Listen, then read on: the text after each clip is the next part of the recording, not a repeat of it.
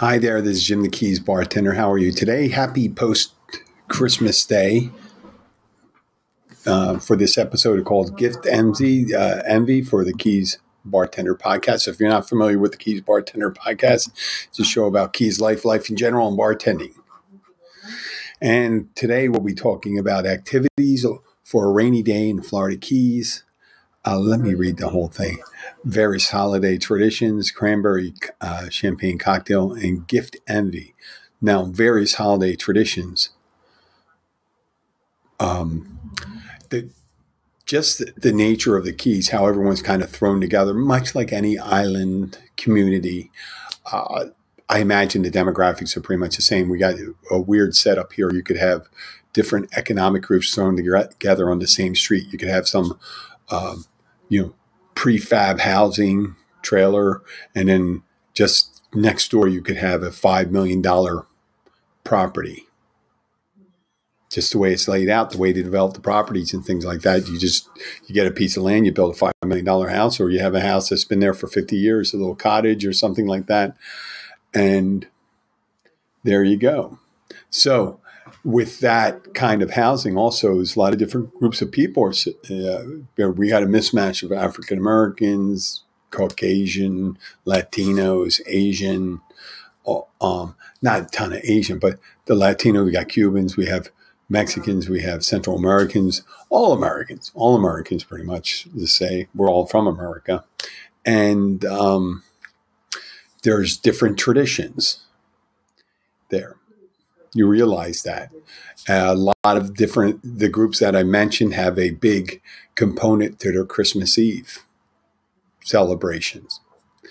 And I was aware that the Mexican tradition was to celebrate on Christmas Eve, but I really never had firsthand kind of view of what that entailed. And on Christmas Eve, we wife and I went to bed a little after midnight, and I woke up around three thirty, close to four o'clock, and we had the windows open. It was chilly. It was so chilly in town.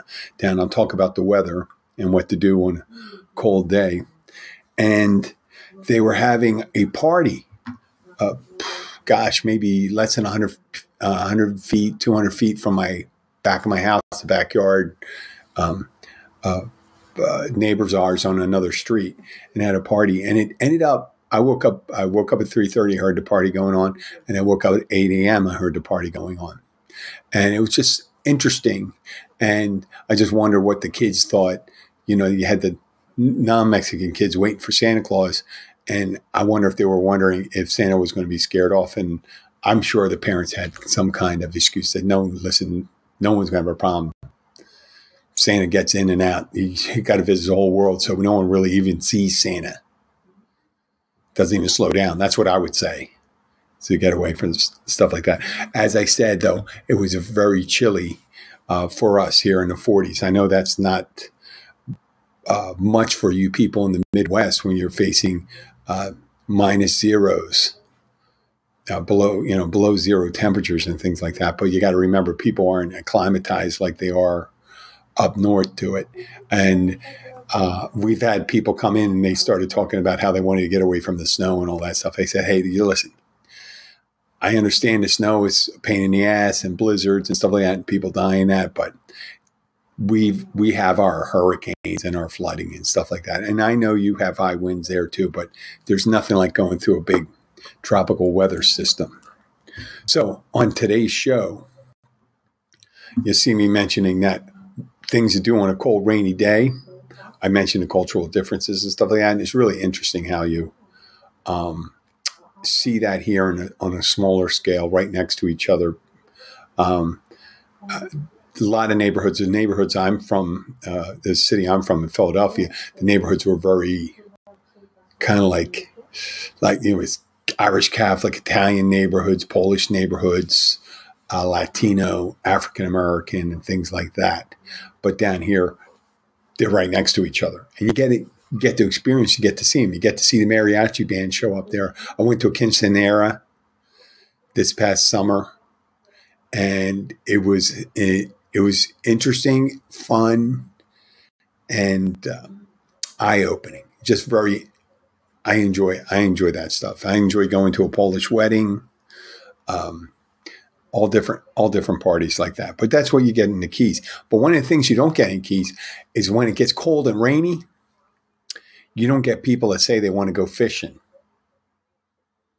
And it's only today the high was 56, and I guess that's pretty good up north. And you, you have people that would go fishing no problem. Uh, but if you ask a local fisherman if it's in the 40s in the morning, are they going to go fishing? And there's probably another reason for it and things like that, why they wouldn't go fishing on those days, because maybe the f- fish go dormant, especially backwater. But I don't know about the ocean because the ocean pretty much stays the same temperature, go down a couple feet. You know, go back 10, 15 feet, the water temperature is going to be about the same almost anywhere. And, uh, but imagine if you told them, you gave them an episode of The Deadliest Catch they may get a different perspective because those guys go out when they have to knock all the ice off their traps and stuff when they're setting their traps and they're pulling their traps and shit like that. But here in the Keys, though, they do not go out when it's in 40, 40 degrees. And actually, the next couple days after this system moves, it was supposed to get pretty breezy here. And it's interesting. You can see right here, I'm wearing fleece. We keep the temperature around 68 in the house, maybe 60, you know, gets, hey, how many opportunities do we have to keep it 68? We don't, I don't keep the AC on 68 during the time. I, am more of a, in the, to keep a, you know, a lid on the electric, electrical bill. I try to keep it around in the daytime around 77, 76. There's people down here that permanently have their temperature set at 70, uh, 70 degrees or 68 not up my alley. Um, so I talked about the the um, the various holiday traditions. We're going to talk about the uh, tenth drink at uh, Christmas. That's the cranberry champagne cocktail, and you you might say it's after Christmas, but actually Christmas goes to January sixth, and then we'll have two more. We have two more uh, episodes. Well, I'm not going to go to January sixth. I'm going to go to January first just between Christmas and New Year. I'm going to get all those drinks in. I hope that was in. I hope I'm. I may have miscounted, so this may be the ninth, but I'm writing it down as the tenth. And I'm going to talk about gift envy. So we'll move on to the drink. Uh, since we're getting near the new year, and the drink of choice for people that do drink, other than for me, it would be sparkling grape juice or something, apple cider or a zero zero beer. But champagne, champagne's a big quaff on those days. I like to do a couple, um, you know, varieties of, of champagne cocktails. And the one I really like is a cran orange champagne cocktail and that's three ounces of chilled brut champagne. Now, all the liquids you put in should be chilled, pre-chilled. You should keep them in the fridge. You shouldn't have to shake it over ice because you're pouring into glass. You shouldn't be with the cold weather and things like that. You you probably for champ- a champagne cocktail, you normally don't put ice on it, but if you do, it's all according to taste. So you put the three ounces chilled, and you should use a try to use a seven ounce flute because you don't want to fill it all the way at a time. Two, three ounces of champagne, one ounce of chilled um, orange vodka, or you can use regular vodka, whatever. Um, two ounces of chilled cranberry juice, and an orange twist. An orange twist is once again, I, I explain this with it. When you make a twist, you're just taking uh, the flesh of the fruit out and you're just using the peel and you're expressing the peel over the the drink glass and getting those the oils out of the rind. And that's the orange bitter that adds a little taste to it. And that'll be your garnish that orange twist. And you can put a little fresh cranberries in if you if you like if you need to have more crap in your drink to make light of that. So I want to move on to some of the things to do in the keys. Now people come down here escaping the cold, especially this time of year. They they call this week coming up starting today, Hell Week. And it's really interesting because what I really noticed was yeah, it's busy between Christmas and New Year's, but it really isn't as crazy busy as right after New Year's. I don't know the the reason for that because right after New Year's, you figure all the kids are going back to school and the college students are ready ready to get back and start their new sem- semesters. So that that whole week it's busy. We're going to be busy here. We have people that come to uh, visit their relatives that live here because they're you know escaping cold. What's better place to do it in the Keys, or people that are on vacation and they figure, well, this is the place, and you got your snowbirds, and this is the place to be to escape the cold. But lo and behold, we are not the coolest place as we are normally the coolest place, uh, the warmest place in the country. Uh, we're probably uh, I mean, yesterday it was 80 degrees in LA. And yesterday we were about 33 degrees. Normally we're, it's 50 degrees in LA this time of year and we're around 78. So, but we were 48 yesterday, which is a big difference, a big difference. And then people, and I mentioned about going out on the water. There's, if you're not going to dive or go in the water or go um, kite surfing or parasailing, kayaking, paddle boarding. What are you going to do? Well, pretty much down here, the Keys are known as a a drinking place with a fishing problem, setting a fishing a drinking town with a fishing problem instead of a fishing town with a drinking problem. And that's the activity. That's pretty much the activity right now. We have a couple museums here. There's not a lot of extra space for things. We got a museum in the Upper Keys. They got one movie theater. They probably have another movie theater down in Marathon and one in Key West. So they're few and far between. And once you get to Key West, you have a, a lot of things you can do. You have a couple museums you can go and see, and obviously you have Duval Street. You can do the Duval Crawl. But that's why the people aren't coming down here in order to go shopping and go to museums. They want to do the Duval crawl. They want to go out to the, they want to be on the, up here. They want to be on boats. They want to go to the oceanside dining. They don't want to see the manatees huddling for warmth in the canals, which they do because actually when it gets really cold, the manatees come under stress. The manatees, sea cows, they're they're mammals and they live on the surface. They rarely go really deep. They breathe air breathing, so they're affected by it. The fish that are hanging out near the surface are normally going. They're going deeper too. So that's pretty much it for them. And people get surprised and they I guess sometimes they they I mean with this they who who are you going to blame it on? You know, you only have a week left. You're paying it. I imagine the prices for the hotel rooms are probably outrageous, and they come down here and they say, "Well, I could have." In another day or two, it's going to be the same temperature today in that it's today in Philadelphia. So you head back, you're down here for a couple days. It's in the 40s, then it's in the 50s, and then you go back to Philadelphia or Dayton, Ohio, or wherever you're from, and it's 54 degrees. Whoop de doo, what a holiday and stuff like that. Well, it's a roll of the dice when you come down here. Uh, this is one of the most, I think, the, lo- the lowest temperatures I've had in 16 years, uh, a couple days in a row normally normally we don't see this. If we're we're lucky to see a couple days in the 60s, but in the 50s, very unusual.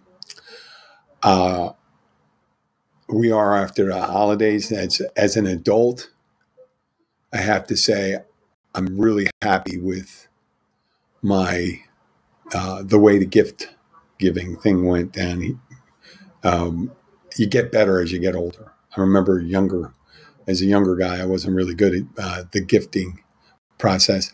But we in the United States, we get like most of the, I guess, developed world.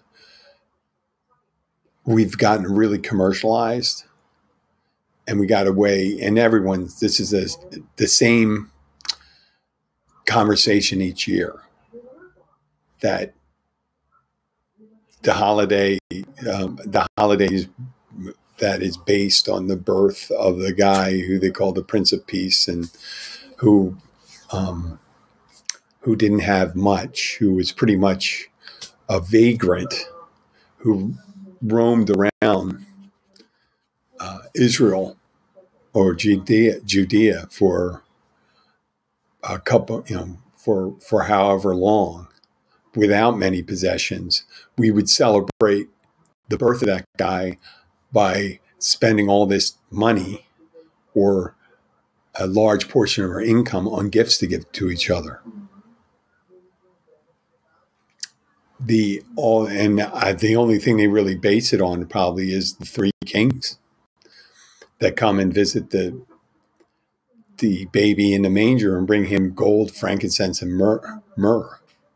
So they would give him precious metal, which probably is helpful to a family that has, um, you know, it's not, you know, Joseph, Mary, and Jesus. Probably that would be helpful. But frankincense and myrrh, I, they could have probably traded in for gold or something like that. But other than that, I don't know how the tradition came about. But when you see the commercials on television, it's just, um, if you really think about it, there was one uh, Lexus commercial where I guess it's the grandfather coming out to see his son and the, his daughter-in-law and his uh, grandchild come up, and a bow blows off the front of the house decoration and lands on the car, and the guy assumes that it's a Christmas present for him from his son,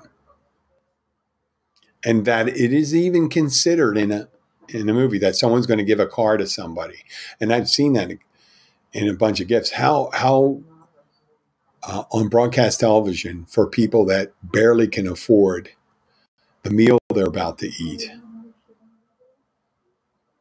They're showing people exchanging vehicles to each other for the holidays. You know, give them, or it used to be a De Beers commercial where a Diamond for the holidays, why don't you give her the gift she's always wanted?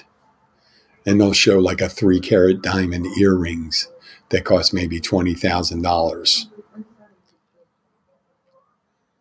Uh, it's amazing though, because commercials normally, if you, the old commercials for toilet paper, paper towels, coffee, soda, fast food, they appeal to the masses. But every so often, they'll just have commercials to say, well, listen, only one out of a hundred people are actually going to be able to be able to afford this item here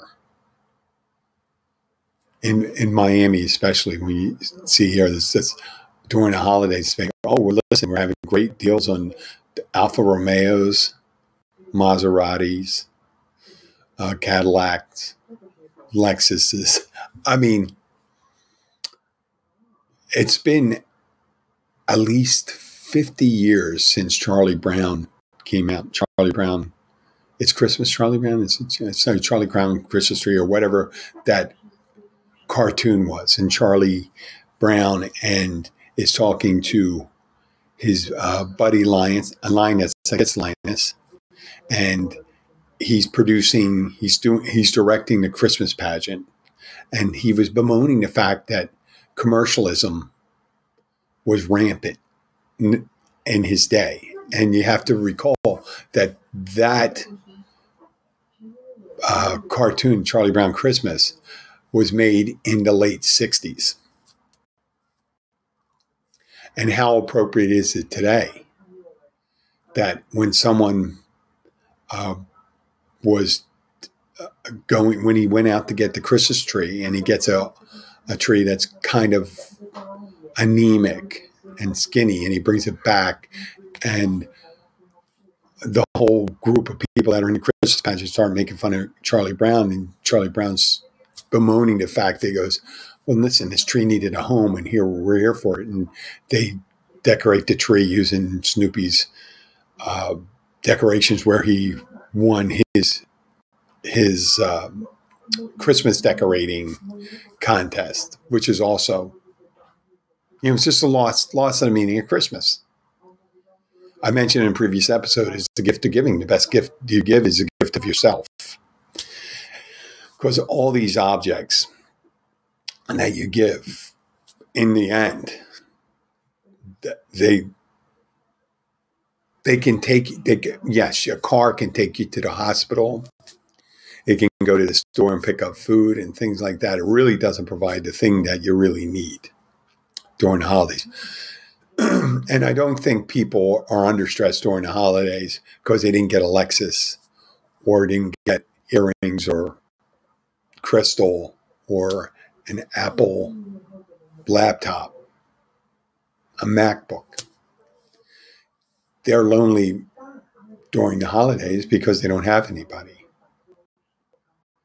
And that's when people are under great stress, depression, that's why you have people when they post the suicide hotlines and things like that.